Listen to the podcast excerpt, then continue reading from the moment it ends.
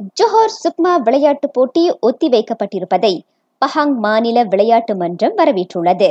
விளையாட்டாளர்கள் அதிகாரிகள் பயிற்றுனர்கள் பார்வையாளர்கள் ஆகியோரின் பாதுகாப்பு மற்றும் ஆரோக்கியம் கருதி அம்முடிவு அவசியமாவதாக அம்மன்றம் தெரிவித்துள்ளது. அப்போட்டி இவ்வாண்டு செப்டம்பரில் வைக்கப்பட்டாலும் சரி அடுத்த ஆண்டுக்கு ஒத்திவைக்கப்பட்டாலும் சரி அம்முடிவை தமது தரப்பு ஏற்றுக்கொள்வதாக அது மேலும் கூறியது. இதனிடையே ஜோஹர் சுக்மா விளையாட்டுப் போட்டி நடத்தப்பட உள்ள புதிய தேதியை சுக்மா உயர் செயற்குழு இவ்வாண்டு மே மாதத்துக்குள் முடிவு செய்துவிடும் என திருங்கானு நம்புகின்றது. புதிய தேதி கேட்பதான் பயிற்றுனர்கள் பயிற்சி திட்டங்களை விளையாட்டாளர்களுக்கு வழங்க முடியும் என அது விளக்கியது. ஈராயிரத்தி இருபது டோக்கியோ ஒலிம்பிக் போட்டி ரத்து செய்யப்பட்டது. அதன் ஏற்பாட்டாளர்களுக்கும் விளையாட்டாளர்களுக்கும் பெருத்த ஏமாற்றம்தான் என்கின்றார் மலேசிய ஓட்டப்பந்தய சம்மேளன தலைவர் டத்தோ எஸ் எம் முத்து.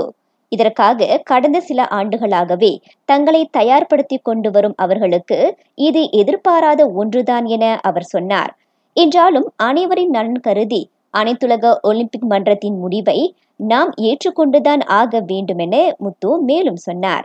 மனம் தளராமல் தங்களது வேகத்தை விளையாட்டாளர்கள் தக்க வைத்துக் கொள்ள வேண்டும் என்றும் அவர் கேட்டுக்கொண்டார்.